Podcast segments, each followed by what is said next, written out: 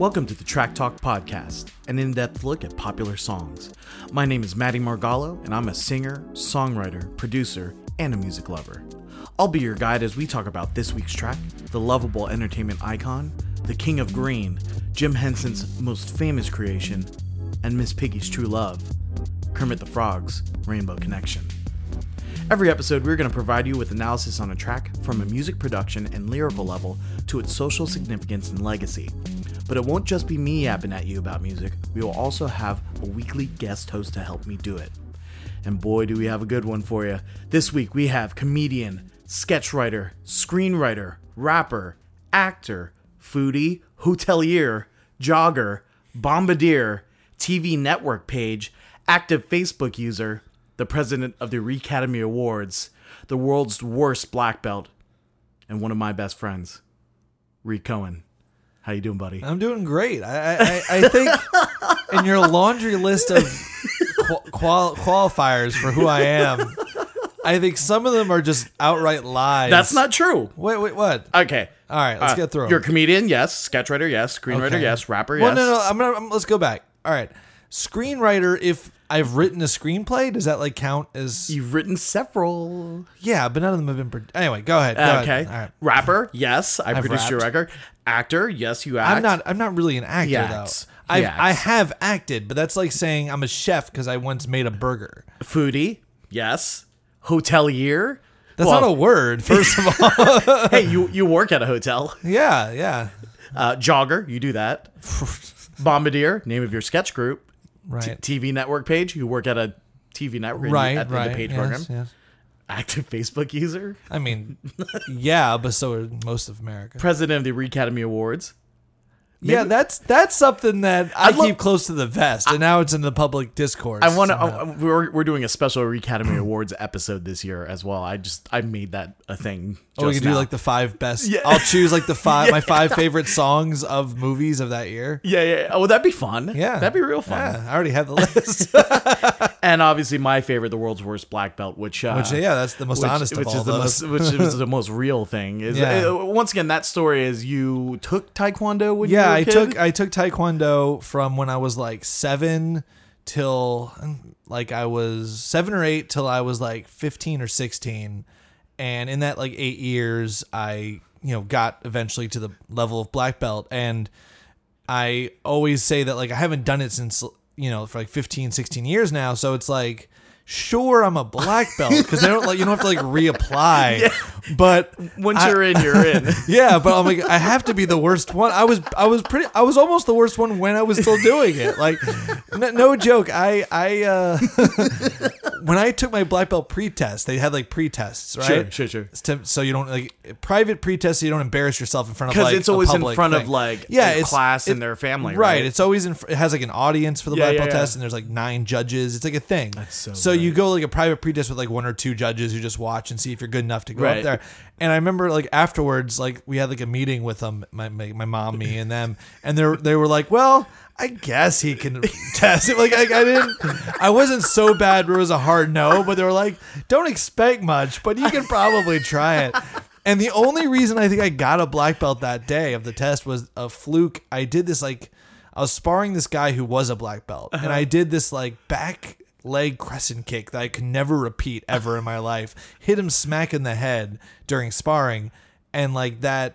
They gave you the points. To, They gave me some like I remember like afterwards when I got the black belt, we were talking like I had like you know I have a one on one with like the head judge. They said like that was a big, a big. Wow. like, That was your- my comment. I have a feeling I was on the bubble and that like pushed me over. that was your crane kick to the Karate Kid. Yes, yes. um, but like, yeah, so I barely became a black belt to begin with. I, I was a black belt for like a year and a half, and then I went to a tournament. Uh, it was like a big tournament with like all the schools in the area, and I did the forms. And it was like nine of us, and so you create your own form and you perform it. And I perform mine to music, actually. Uh-huh. Oh, cool. Um, I, I honestly don't Do you remember. remember? Oh, you don't remember. I don't remember the name of the song, but I know it's on the Snatch soundtrack. Oh, what? Um, it's like an instrumental piece. Uh, Okay. But anyway, uh, it uh, and I performed it, and I was like so proud of it. And there was nine of us. I came in ninth. and that's when you solidified your your. no, it was as the- later that day when I did sparring tournament, and there were six of us in our division, and I came in fifth. Oh. and number six was disqualified, which is Oh. why he was sixth. And So- at that point, you became Right. I stopped well because we were driving home, me and my dad, and my dad was like consoling me, like, "Oh, it's all right," you know. Da da da. I remember thinking, like, I just don't care. Like, I don't. I'm not sad that I got last place. I really just don't give a shit. And so I was thinking, like, oh, you know, maybe. Maybe I shouldn't do this if I just don't give a shit about it. You know, I don't know. And then I don't think I ever went back to karate after that. That was like the last time I t- did it. Was the that tournament? Here we go. The world's worst black belt right here. Yeah, on right our here, in, podcast. right here in the studio. So what what I usually like to ask all of our guests is kind of their musical background. I know mm-hmm. you play a little bit, but you know maybe what's what's your relationship with music and mm-hmm. kind of you mm-hmm. playing. And I know you're an avid music listener, as right well. i think as i think it, my relationship with music playing is a lot of faster of an answer which is that i i enjoy playing i've taken piano for a little bit took guitar for a little bit i've never been particularly good at any of it i don't have like the natural musician gene um there i can with practice i can get okay at something but like it's definitely not a calling what uh, your your family, parents, anyone? no, play? there's really no musicians in my Okay, family okay. anywhere. Um, but uh, not no one can sing in my family. like it's just not a musician family. Music itself, though, I've always had a very weird relationship with it because I have a very like, I guess eclectic, diverse music tastes. You know, Mm-hmm. I'll I'll be listening to like Rick Ross, then um a shuffle, and the next track they'll come up will be Yanni, and it's like these are two very different, Mm-hmm. Very, very different artists, yeah, and yeah. because of that, growing up, I've always been very alone in my music consumption. Like, Mm-hmm. of course, you know, me and my friends would jam out no diggity, but a lot of the music I listened to growing up in my childhood and into adulthood into now, I enjoy solely.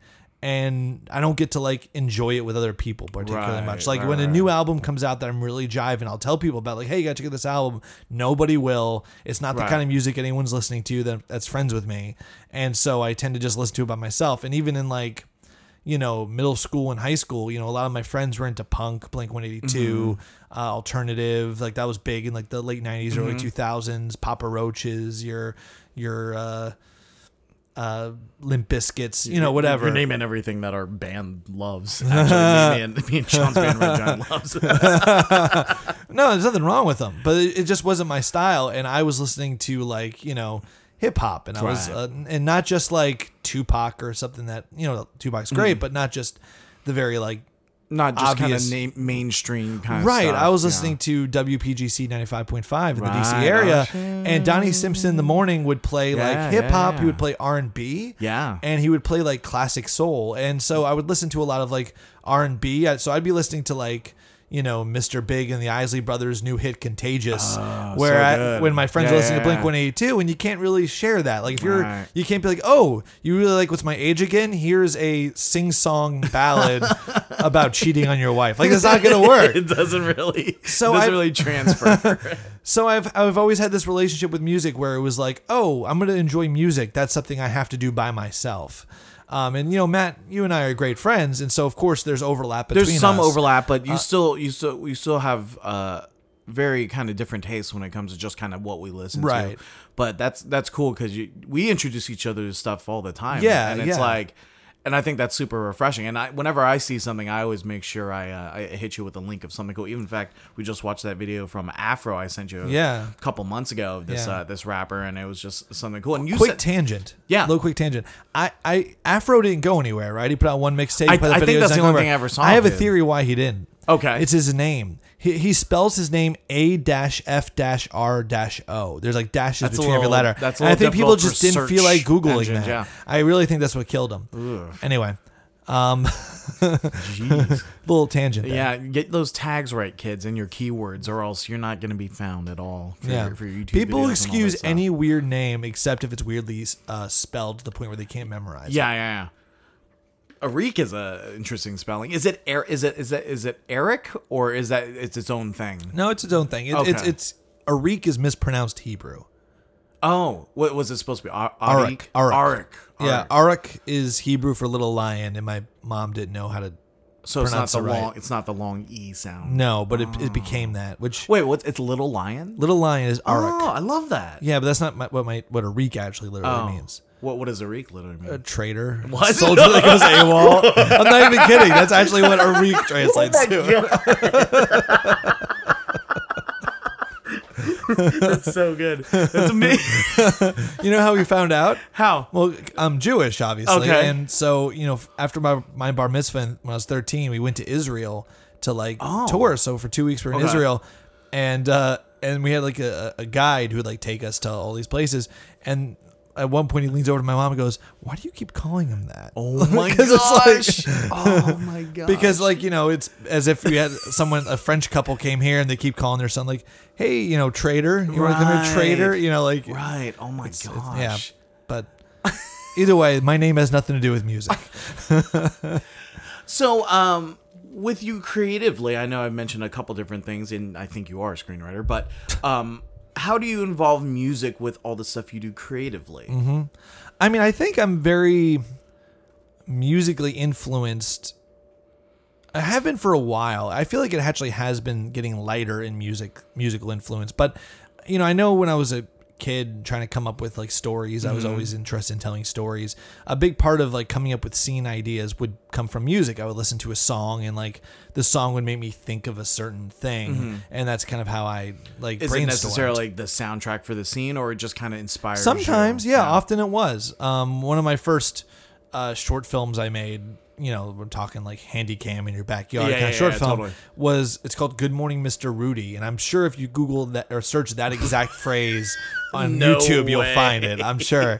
Good Morning, Mr. Rudy. I can't imagine there's not much with that name, but it's basically a five minute like terrible action movie, and the whole thing was choreographed to uh, a song by uh, uh, uh, Fatboy Slim Uh huh. um, and I listened to the song. I would just keep listening to it over and over again and coming up with like the action scenes. beats. And the script was actually like seconds in the song what would happen.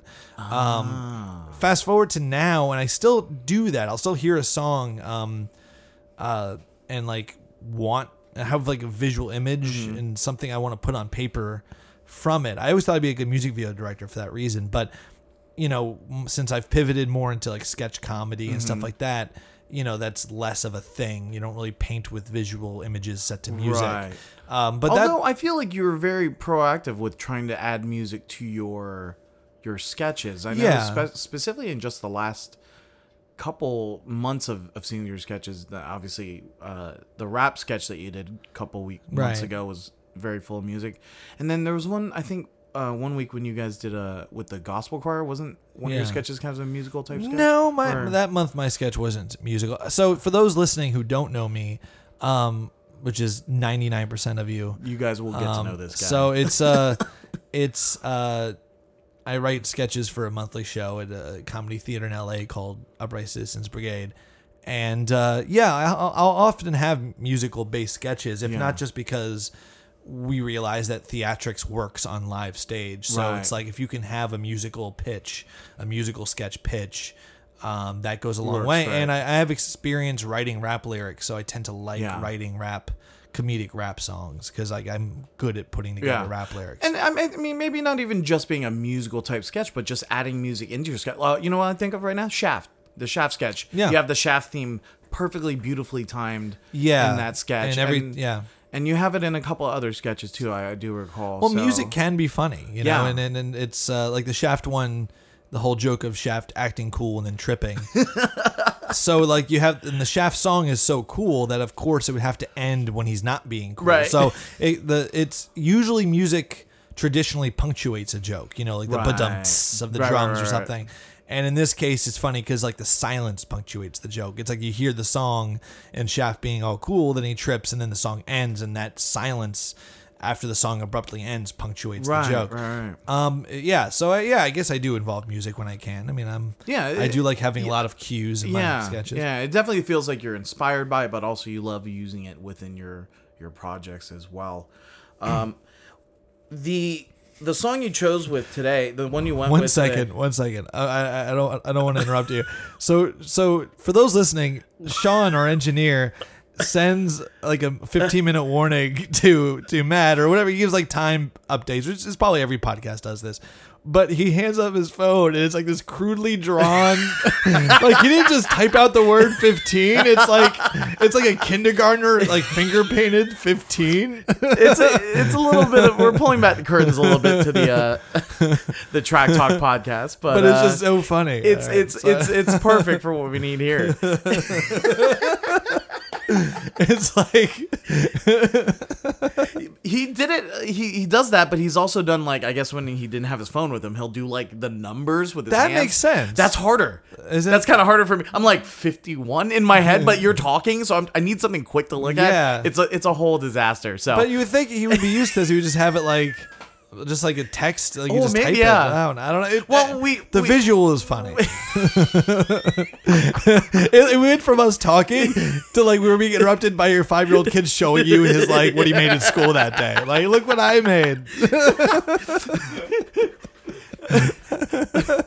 as as as as we kind of as we kind of move a little further away from the, the topic here you you I, I i texted you i was like hey i want you to do this. You were one of the first people i wanted to to talk to about uh, a song on this podcast and you decided that you wanted to go through about 500 songs. So what what kind of brought you to this song rainbow connection? Well, uh, to be, I, I had a lot of criteria, right? I, I wanted a song that I could talk about, and I don't know, you know, theory all that well. You know, I couldn't, I could not tell you what the chord progression of this mm-hmm. means, or oh, he switches to this pitch, what that means.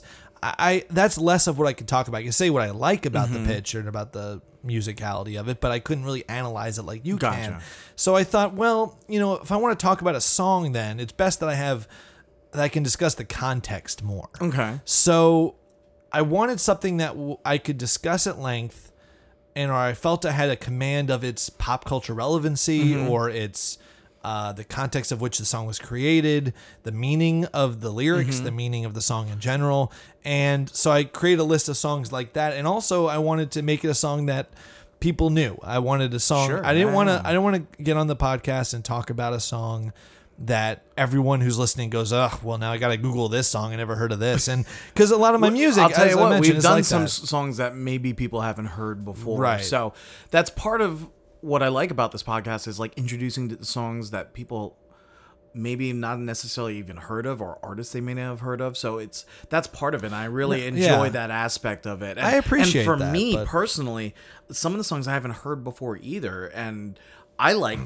learning more about these songs and especially you know we we did uh we did that van morrison song a couple weeks ago and i had just a blast uh learning about the song and then actually i ended up listening to that whole record it's become one of my Yeah. favorite records this year so that's that's totally okay to do something brand new or something that maybe is a little bit more old school and, and kind of popular i think either side of that is great to to kind of explore No, I appreciate that. Mm-hmm. I, I think that just for me, I mean, I have plenty of songs that I know of that Mm-hmm. I could put up here that I love and could talk about that no one's heard of. Uh, I'm not trying to be hipster, but you know, um, but I felt for like, especially a first time being on the podcast, I'd want to keep it well that's simple. that's you expecting that you're going to be on the podcast again well, I mean, I'm kind of a big fucking deal. You are the FG. B, B, B. I'm the world's worst Yeah. black belt. I mean, Yeah, well- Do you, uh, is this a song that you like? yes. Okay. Okay. Yes. I, so yeah, I, I- I didn't want it to also be you know just something that you'd feel comfortable talking about and analyze, but I also want you to actually enjoy the song. Yeah, I mean, I think yeah, I do like it. I mean, I, it, it, it's it's.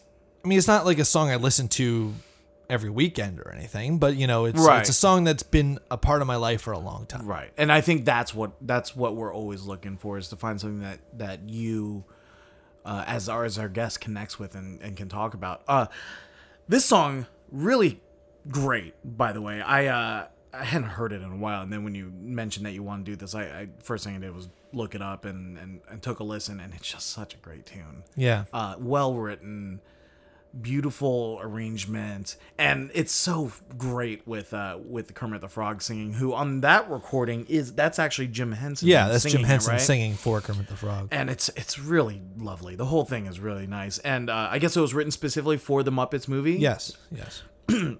what I have here is that that movie came out in 1979, Mm-hmm. uh, and it was supposed to be kind in the movie. It's kind of there over the rainbow to Right. To uh, like the Wizard of Oz, like the Judy Garland, and it's it's interesting too. It's right at the top of the movie. Yeah, It's not this kind of midway song where he's no, kinda, it's it's right at the top. I mean, it, it and like yeah, I mean, over the rainbow is a good analogy because like over the rainbow is also kind of a what out, what out there is for me kind of ballad. Mm-hmm. It's kind of like hey, what what in the world can I get into? And that's kind of like over the rainbow is you know uh, Dorothy like hey I. I want to not just be on this farm for the rest of my Right. life, and Rainbow Connection is kind of There's like a Kermit bit- saying, "I don't want to be in the swamp." the there's rest I of my mean the life." whole the whole film is uh is very uh similar to that where he's this Right. kind of in this isolated swamp and he and he's kind of a small town guy and then ends up trying to become this big kind of yeah, star right And also, like the Wizard of Oz, as he travels, he makes new like New animalistic friends, friends, yeah. that are like weird and obscure. So like Fozzie the Bear and you know like you know uh, uh, uh, Gonzo the Great. I mean, they're all like yeah. Tin Man and Scarecrow. kind of they fit Lion. those Yeah. those pretty it's a it's a great formula to use for this with way you know obviously way wackier characters and, Right. and that's why I really love the Muppets I think I think they uh, do some really funny stuff and it's like hearty like funny laughs like we Yeah. even just watched just a little bit of a clip and I was like cracking up Yeah, it's very vaudeville. At their best, they're very what it vaudevillian. It's like that kind of like old school kind of comedy you'd have on stage in like the 1920s and the Borscht Belt and all yeah that stuff. Yeah, it's it very, does it does feel uh at times it can feel dated especially when they they drop some of those references Hare in. Krishna references. Yeah, the references Yeah. and the stuff are are dated, but when you put them into like a current or relevant situation, like the the show that you sent me of the Muppets when they had like the the late show, the yeah, variety the, the show, New, the, yeah, the, the, newer new, Muppets. the newer Muppet show. Yeah. That worked so well to me. I thought it was really yeah, well, funny. because the Muppets themselves are are timeless because I think they lack all cynicism. That that And has to be it. yeah, so it's like no matter what time you put them in, they always feel like they're not of that time. They Yeah. feel like they're of some other time. So even the '70s, they felt like they were this, like kind of, yeah, like vaudevillian thing It- from the '20s. Now they feel like a. It also seems seem like they get away with stuff too, like kind of more yeah. more adult stuff than they should. Yeah. but it, it still comes off as oh that's really cute because you know they're they're puppets at this point, you know. Um, so just kind of going through, I was looking at some of the information. Paul Williams and Kenneth Ascher were Mm-hmm. the uh the songwriters for this song as well as the all the music for the movie. Correct? Yeah, I I think that's right. Yeah. That's what it looked like in the credits there. Yeah. Um, Paul Williams, I, I just I was interested to see what other kind of stuff, and I was incredibly surprised. Paul Williams, uh, songwriter behind "We've Only Just Begun" by the Carpenters, Mm-hmm. uh, the theme for the Love Boat, Sean, Sean's favorite TV show, Ah, yes. And actually, uh, something very recent, uh, the track uh, "Touch" from Daft Punk's record. Uh, Yeah, that was, Random that's Access- right. That was Paul Williams Paul singing, Williams, wasn't it? So yeah, the- because like this guy's old- career is spread over multiple decades. It's, it's quite He incredible. also has a beautiful voice because Touch is a great song. Touch is a great tune. So uh, I was just I was just floored that you know th- these are the kind of talents that just last forever. And then when you're good, you get called for stuff throughout you know throughout time, no matter you know Yeah. uh, how the the industry looks. So And that's, I think- a really incredible thing. I think that was hiring someone like Paul Williams, though. I think was a masterstroke for the music of the Muppet movie Mm-hmm. with Jim Henson. I think that's kind of where the newer movies failed. Mm. Um, not so much failed creatively, but failed to keep it within the lore and to create like canon. Because like when you bring in someone like Paul Williams, who's like a great writer first, and he's now going to write for Felt Puppets, Right. Like you get songs that can stand out from their context. If- so Oh, go ahead. as I say, so like the Rainbow Connection, like is a great song and it means something in the context of the movie, but you can listen to that song or play that song or perform it out of context of the movie and it still makes sense. Yes. Whereas you know Yes. if you take the new Muppet movies, um, like the uh, twenty the twenty ten one, I think the one with Jason Segel. Mm-hmm. Um, there's like a song called "Man or Muppet" that I think I think I it won the. Oscar. Yeah, yeah, yeah. But like, it's basically like the character wondering if he's a Muppet or a man, and that's fine. It's a good song, But but, it's so it's so involved in that universe. universe that if you remove it from that universe, you can't you can't like just sing that at a party. It doesn't make any sense. is that a is that an inherent issue with musicals in general Mm-hmm. um where like you get a crossover success kind of song like i'll i'll throw one out there like a seasons of love from rent Mm-hmm. memories from cats that sort of thing those can work outside of the- the, play but exactly. most of them are within con- Right, you the only you're ones not that hearing transcend you are- never are hearing the jet song on the radio the jets are gonna a day tonight. Right, exactly. It has to be. It has to be able to exist out of context, and that's like. that's actually uh, tonight. Tonight, that Right, was that there you song. go. So There we go. I was in a production. Can we cut Side- this? I was No, in a um, production of West Side Story, Sean. So So was I. I was in the same Oh, production. that's right. Matt was Diesel, one of the Jets, right? well, but uh, Arik was Officer Krupke. yeah, yeah. I was, uh, it's not a surprise. I got like one of three non-singing parts. anyway, um, but yeah, musical songs that that transcend this the context of the of the what it's from Uh-huh. the, are the only ones that ever have any staying power within pop culture, and that's why, like, for example, like Aladdin, I can show you the world. Yeah. is like you know everyone's still I still hear that song. Yeah. and whereas like sure the word magic carpet rides in it, but that's it. But whereas like you know friend like me is basically has a lot of genie specifics and a lot of like 40 thieves is listed it's just it, it, it's too much within that universe so the muppet movie like the first one not a single song has the word muppet in it there's not a single song that doesn't just take a vague approach to the muppet specific Right. issue in that moment of the of the they're, they're, movie. They're, they're, and the way they the, the characters have always been is they're not Muppets in their world. They're they're Right. They're regular ass char- regular ass. Right, they don't really consider. don't- I think it's not until the new Jason Segel movie in that version where I think they refer to themselves as Muppets. Was I- that just like a chance that you think they were taking just to kind of do this kind of meta thing? maybe? I think they just didn't realize it. I think they they thought that because they understood the tone of the Muppets, they understood everything, and I think and they just didn't. Yeah, I mean, I can get well. into breaking that down. That's not necessarily musical based, so we'll stay away from We'll, that a we'll, little bit. we'll, but we'll, we'll save that for another uh, another episode. uh, the uh, the the movie was 1979. Was that the first Muppet movie? That was like the Yes. fir- that was their first one, and They had a what- TV show They had a already. TV show at that time. Yeah, because they started as uh, as you know just uh, uh, little bits of comedy on other things. I know uh, Jim Henson made like Oh. coffee commercials with a character that was kind of resembled Kermit the Frog, um, and uh, they had some SNL stuff. The Okay, first so they would pop in on different yeah, shows. and then uh, the Muppet Show was a hit, and then they made a movie shortly after that. J- Jim Henson, he's in, he's been involved in several other projects than the Muppets. Who was it? Was he involved with uh, any of the, the Star Wars puppeteering? I feel like, feel like I've heard that. Um, I, I imagine did I just I, make that imagine the Henson Company made Yoda. I know Frank Oz voiced him, Yeah. who voices Fozzie and Miss Piggy, but yeah. Well, gosh, now that we don't know, well, let's uh let's reach out to our our track pod uh, track talk pod podcast listeners. So, uh, why don't you Matt, guys? Matt, are you? Matt's on the floor. he's having a stroke. Uh, so go ahead and uh, tweet at us at the Track Talk Pod. Uh, no cast in there at the Track Talk Pod, and uh, let us know. Uh, was Jim Henson involved with Star Wars at all? I, You- I want to believe that. So, Kinda useless because by the time they answer, we won't be here to talk about it. well, hopefully they'll get to us eventually. Okay. and back in time. I don't I don't know how, how they'll do that, but they'll figure it out. Let's get into Rainbow Connection, the lyrics. Okay, let's break it- Uh, let's know- break it down. I saw you got got a little printout there. Why don't you read along with me, and then uh, I'll go through the verse, and then uh, let's uh, let's kind of give our thoughts. Uh, Rainbow Connection. Why are there so many songs about rainbows, and what's on the other side?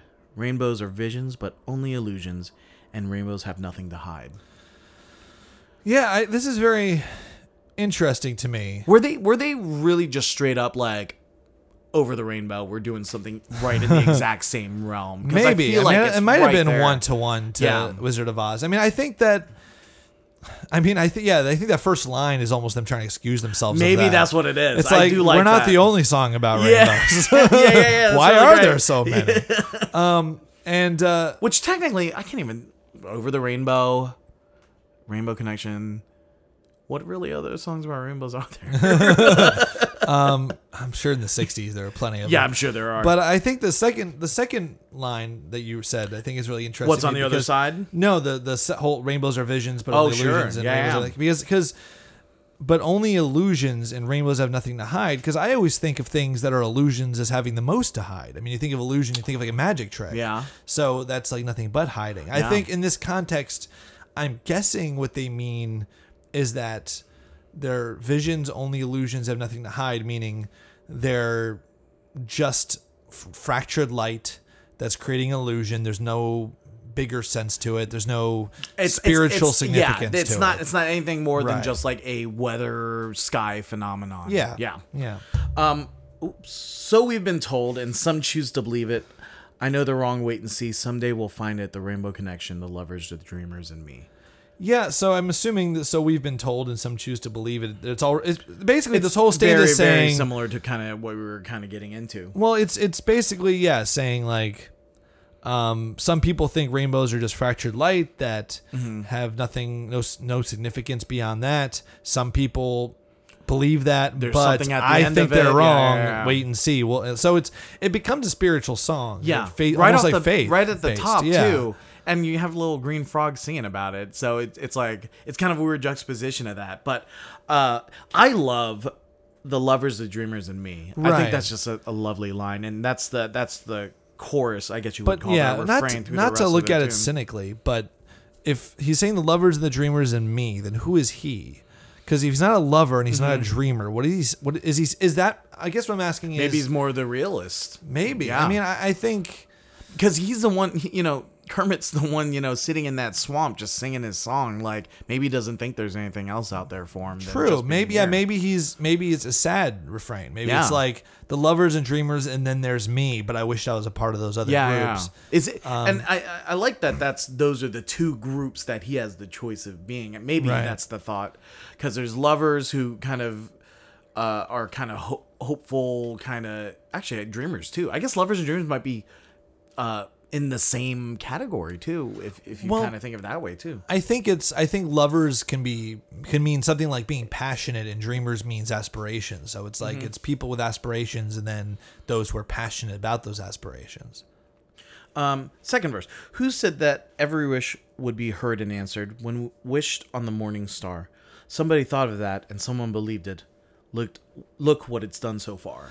Yeah, it's, it's interesting. I, I I like this because it's like it it almost like admits some form of like secular concept while then saying but it doesn't matter. It's like, you know, it's like uh you know, uh, a wish it almost says like wishes are bunk.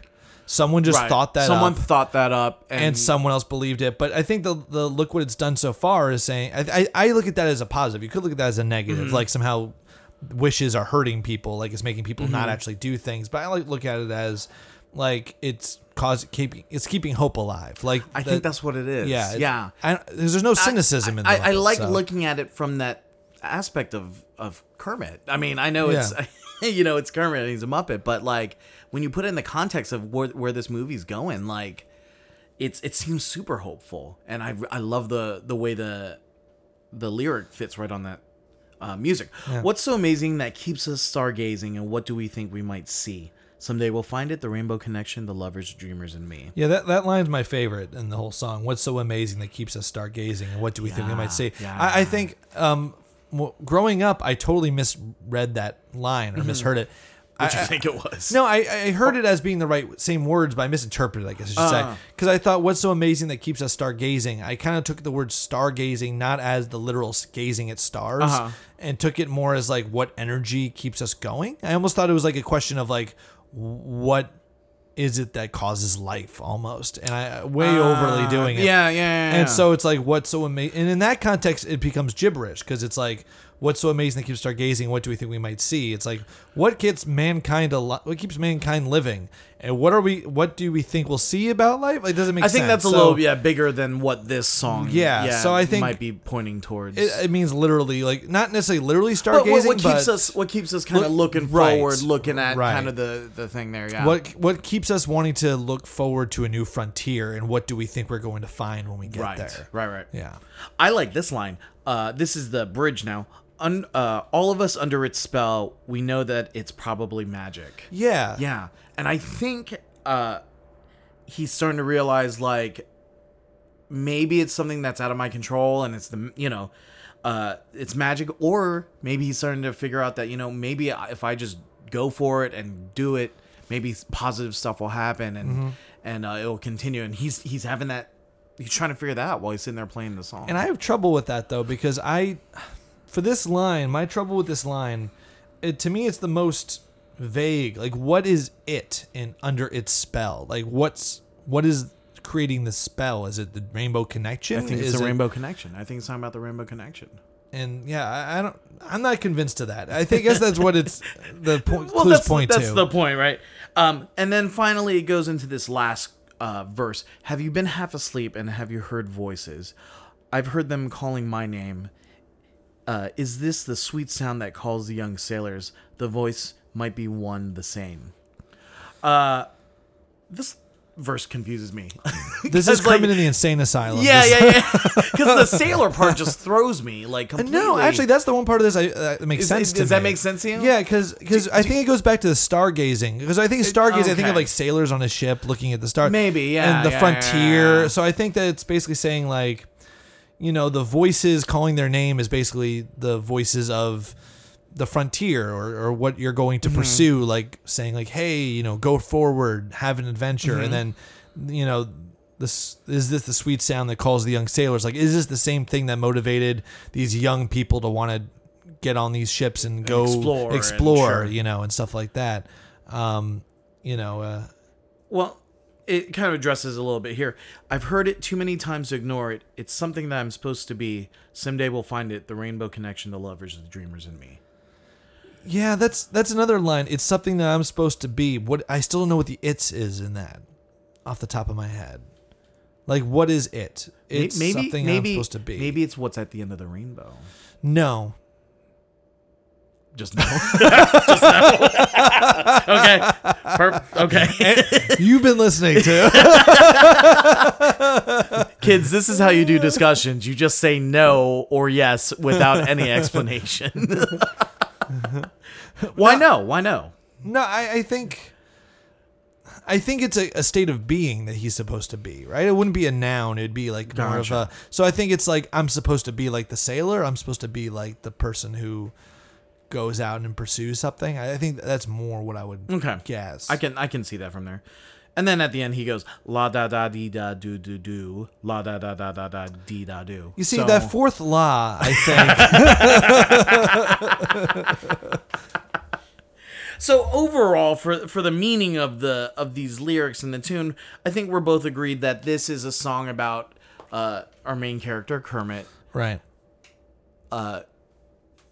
Playing with that decision of wanting to kind of follow and and try Follow to go for, dreams follow his dreams. I think that's his, And find and wh- yeah, what's interesting is how ambiguous it is because the whole premise of the song is one day we'll figure out what this song is because it's like it's like one day we'll find it the rainbow connection so he's basically saying like one day i'll figure out what the rainbow connection it's a bit inside of itself. yeah isn't it? so it's Yeah. like the whole the song's called the rainbow connections it's about how we don't know what the rainbow Right. connection is it's they're really lovely lyrics and uh yeah know, they're beautiful and Paul Williams and uh, Kenneth Ascher really put put together a really lovely opening song for this, and I, it's obviously, I would say, one of the most famous Muppet songs. There's also, yeah, uh, it's. I think it's yeah. That this and it's not easy being green are the I think the two Yeah. most famous songs from the Muppets. Although I guess technically it's not easy being green. I think premiered on Sesame Street, but it's it's a Muppet. it's song. a, a Muppet song. but it's so- uh yeah. I don't know which one would be number one, but one of those two, I imagine. well, I, I like I said, I think it's uh they did a really wonderful job, and it goes back to kind of what you were saying about how, uh, it works outside of the the movie, Yeah. outside of the that that medium. It That works is- as a recording, you know. yeah that that's the underrated element of these muppet songs because like there's as i said like there's not a single song on the in the muppet movie that refers to the muppets um, most of the songs in the original Muppet trilogy, the first three Muppet movies, this Muppet, Uh-huh. the Great Muppet Caper, and Muppets Take Manhattan, I think like one or two might reference it to being a movie, but don't specifically reference Mm-hmm. Muppets. Um, but most of them don't. Most like most of them are. I, I here's the forgive. I forgive kind of like the idea of it being a movie because number one, we're looking at freaking puppets running around Yeah. America and stuff. Um, but I want to go into the next part of our uh, our uh, analysis here. Okay. And uh, this is a section I like to call song basics. Basic songs. You got the song, basic, basic songs. Do, do, do, do, do.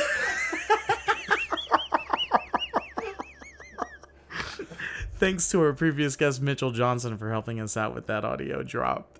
This is a section where we talk about the the basic information of the song. I quit.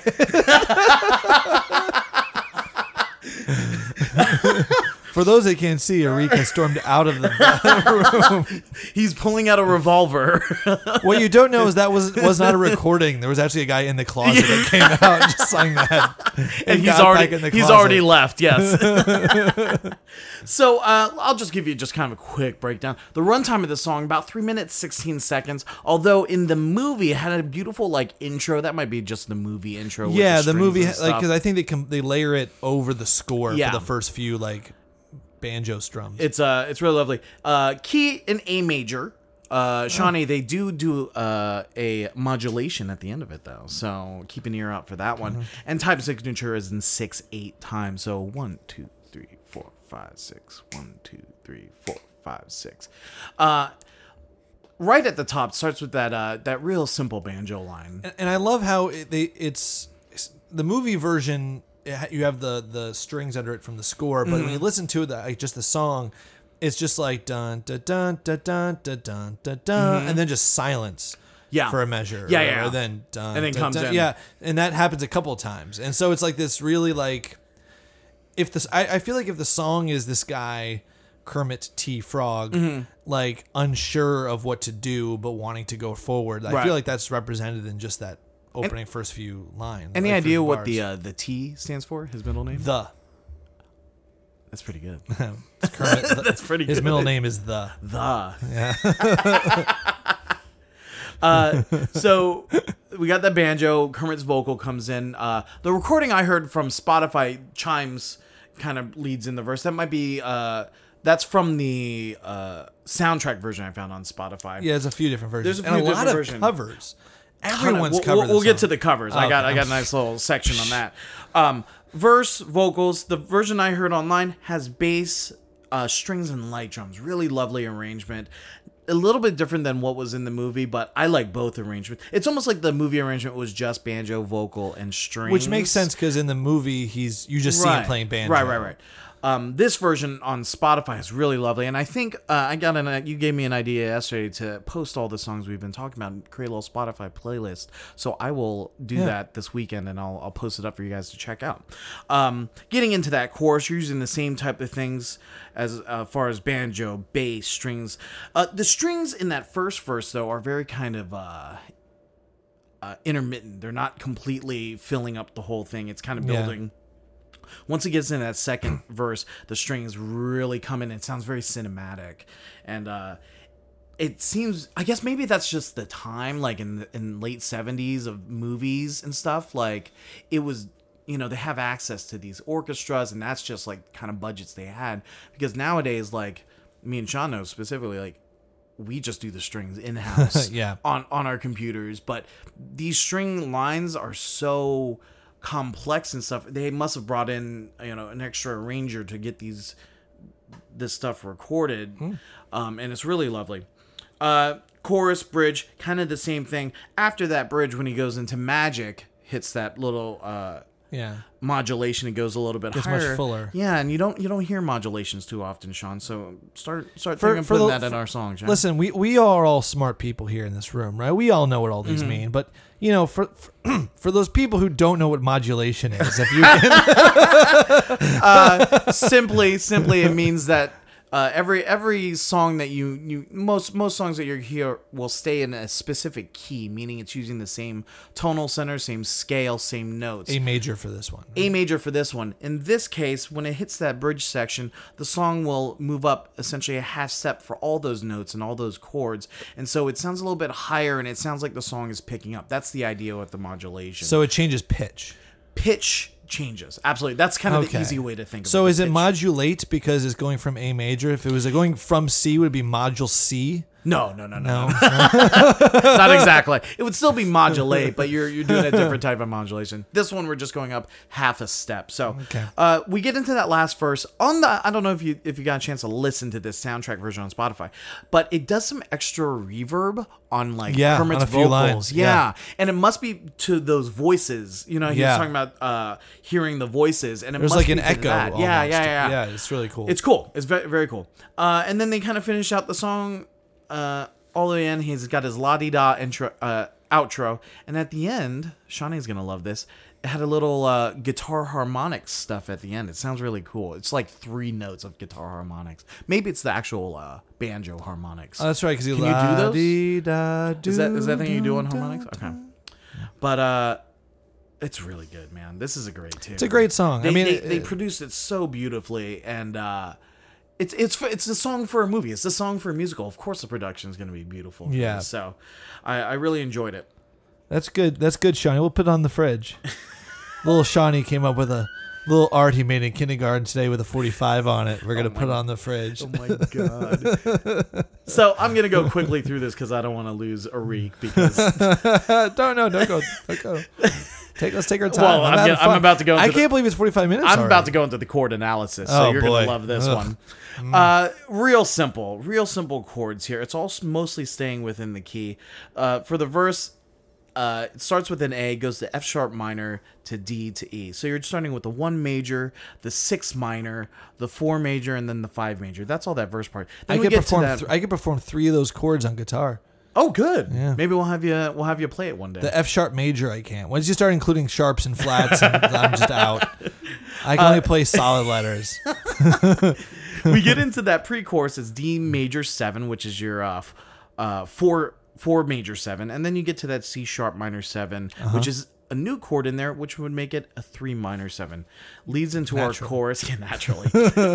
Leads our chorus, which starts with the B minor, goes to E to A to F sharp again, and then finishes with that D to E to A. The only new chord in there would be that B minor, which is that uh, two minor. This is all repeated all the way through the song, that exact same order until we get to that last verse, which is modulated up into, I guess, A sharp because A, A sharp is the next key, and then continues with those same progressions all the way to the end. So, uh, real simple you song. can't see, but lovely. Matt Matt was touching himself that entire no, time. so- no, no, no, no, no, no, no, no, no, no, no.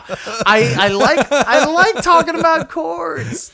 I'm a keys player. I'm a guitar player. I like chords. All right, give me a break, man. I like my I like my progressions. I No, like my I get it. theory, I get man. it. I mean, this is a song But- analyze uh, a podcast analyzing a song, and that's an element that needs to be analyzed. It's really lovely. These guys put together real beautiful chords uh, to fit this great melody, and the arrangement is outstanding. Yeah. That's that's what I would say about Yeah. this. Anything kind of in, in your eyes as far as the production and the musical part of this? I know that's not really. It's very dreamlike. I, I can't. Yeah. I can't tell you what they like. You can tell me maybe like you know the B minor flat six seven chord like really makes That's, things that's not dreamlike. in there actually. That's, Um, not, that's not a chord that you would find in there. So. Um, is that a chord? Is that It- technically it, a chord? It kind of is, but that's not the chord. That's okay, because I just did gibberish. So There is a B minor in there.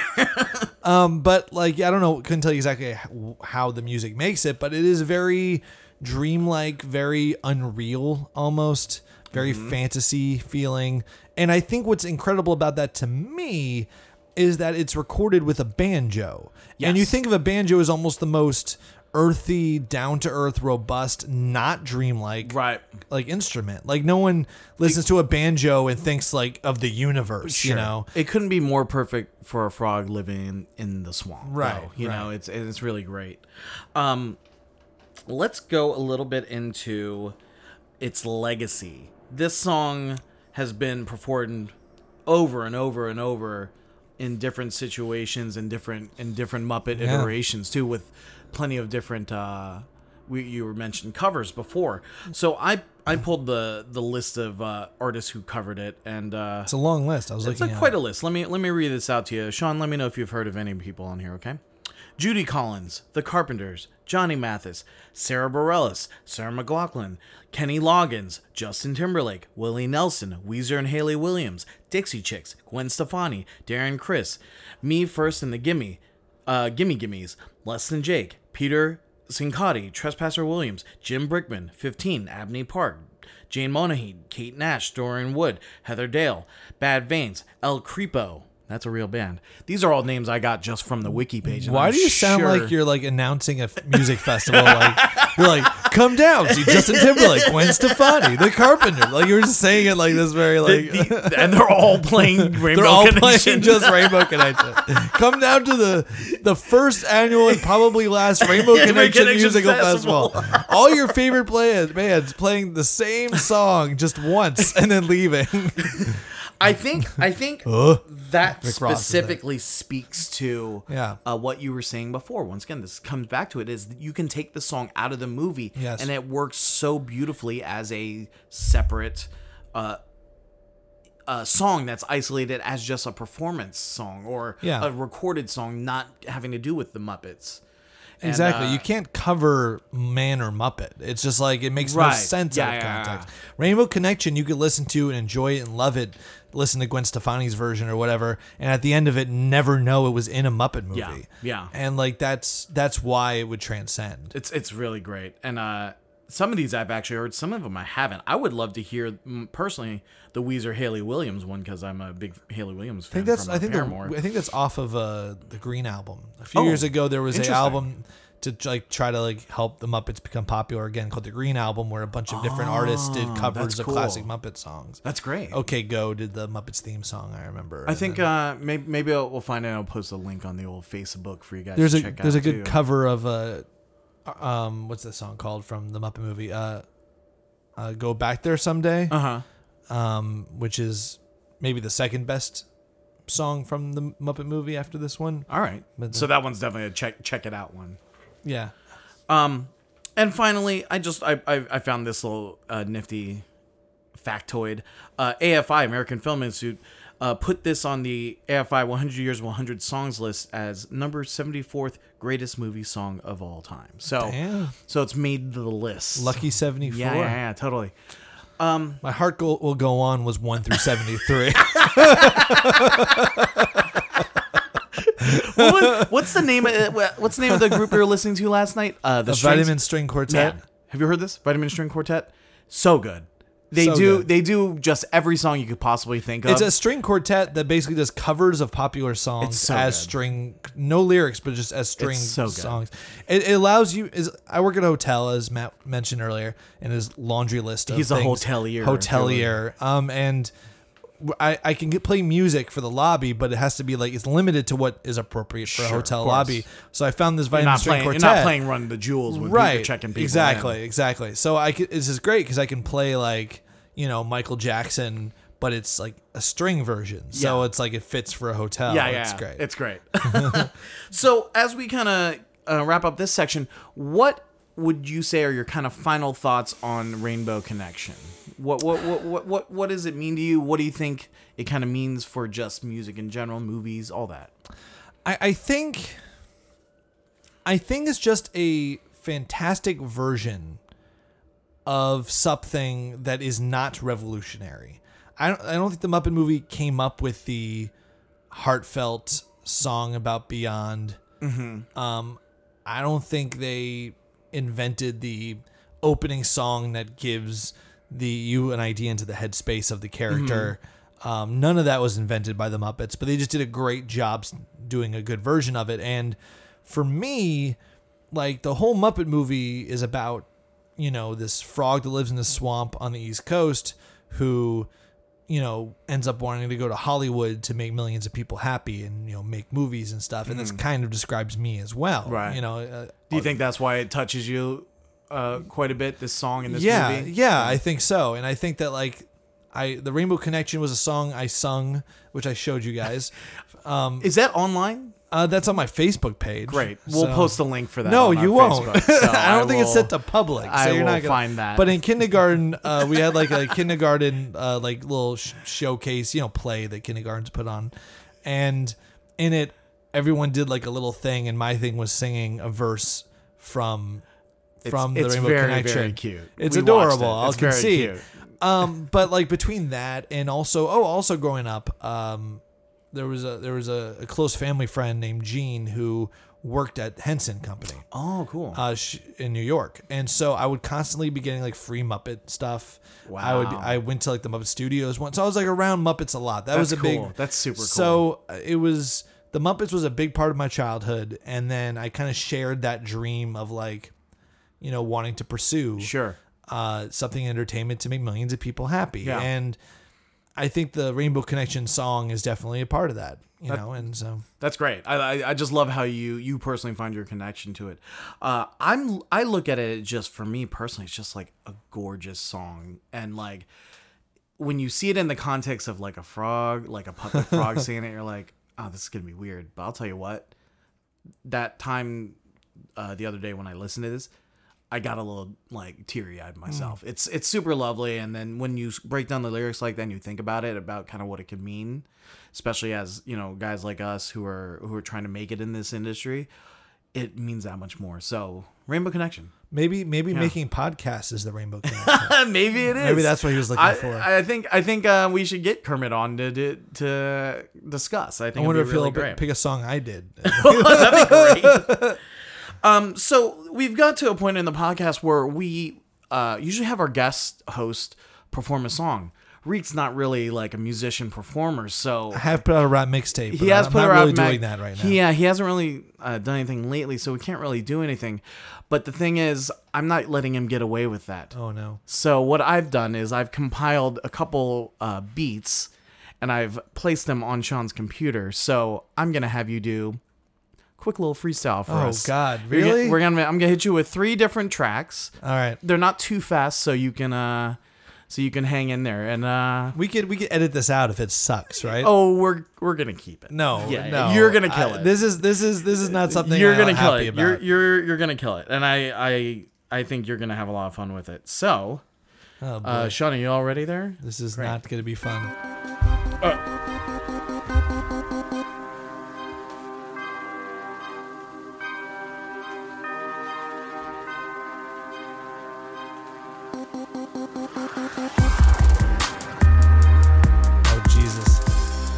Take your time. Yeah.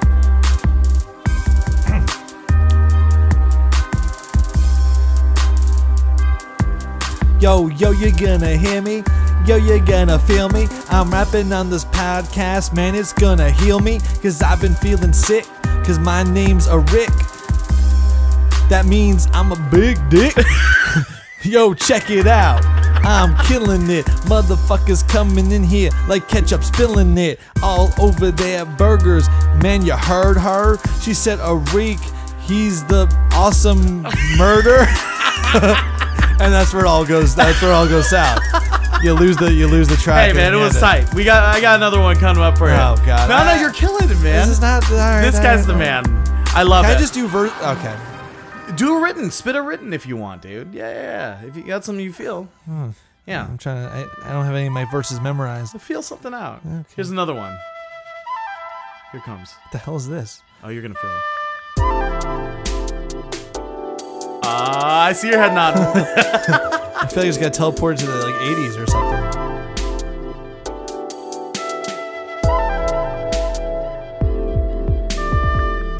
Yo, guess what? It's time to flow. All these motherfuckers know that I go over to where their hoes at. Yo, check it out. I got these hoes at my crib, yo. they so damn hot. Yo, they say a week you hit the spot. Like a sick sandwich that you eatin'. Yo, check it out. This the beat I'm beatin'. Written by Maddie and maybe Sean. When they're done, cause I'm gonna go home. Then I'm gonna take a nap. Then I'm gonna drink milk like a cat. I will lap it up. that was really great. All right, here we go. You gotta do do justice. This is the Track Talk podcast theme song right here. This is the. It's our theme song right here. How long is it? You, you got a little bit. Okay. You got a little bit here. Do you have a song you want to listen to? then do track talk. you want to have a song you want to listen to? Then do track talk. We're here at Track Talk. We're analyzing songs. There are two sides to every story, but what we say is right and what you say is wrong. Cause this is Track Talk. Cause this is Track Talk. This isn't track speech. this is track talk. there you go. You got a new theme song now. you got lyrics. Yeah. Yes. Uh, yes. Beautiful. Is that you trying to clap? Yeah, I'm trying to. That was great. That's almost that's almost there, right? Yeah. That was that was nice, man. Come on. I mean, it was it was all right. You're having fun. I like that second one. I like doing I- that I voice like on your- that side. Yeah, one. maybe you should do that for more stuff. yeah, stuff. that should be my rap voice. that was kind of that was kind of tight. I, I like that. Thank you for uh, cooperating Would've with us. shaved I if I know knew it was we, gonna I be know on we, video. uh, I know we threw that on you, but it was something I've been planning on doing for a long time Well, since you're I knew a your fucking name. dick. More like fuck talk. All right, Uri, like trap talk. as we, Uri. All right, all right, all right. As we as we kind of wrap up here, Arik, where can we find you online? I know you got some stuff out there. I don't there. really have much of an online presence. Uh, you could find me.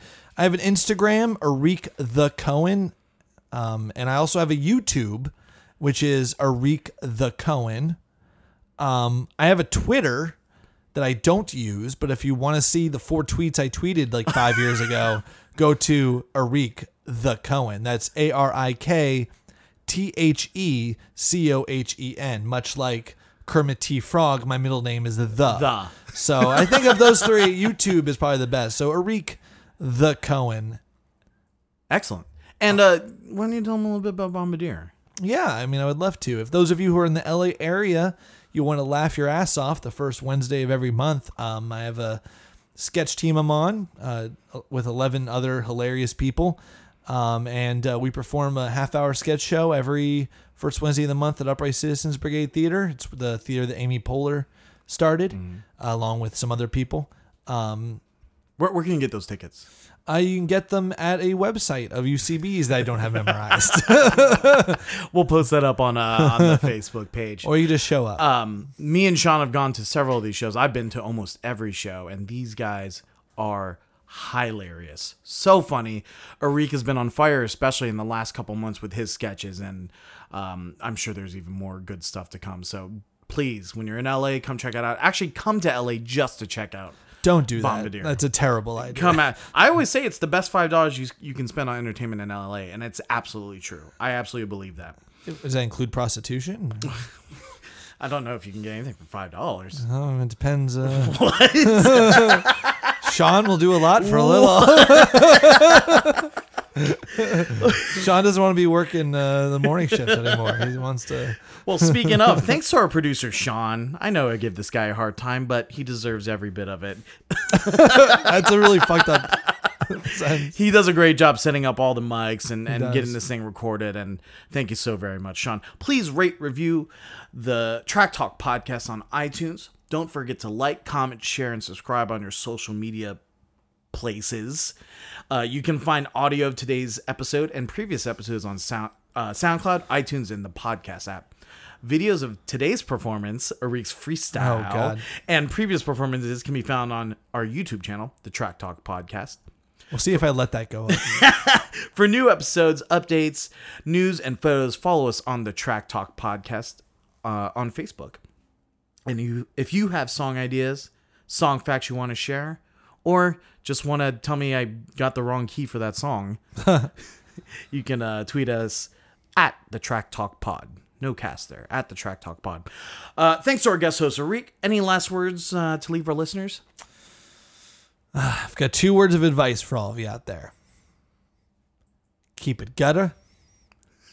Keep it grinding. One. And as always, keep listening to music, keep writing songs.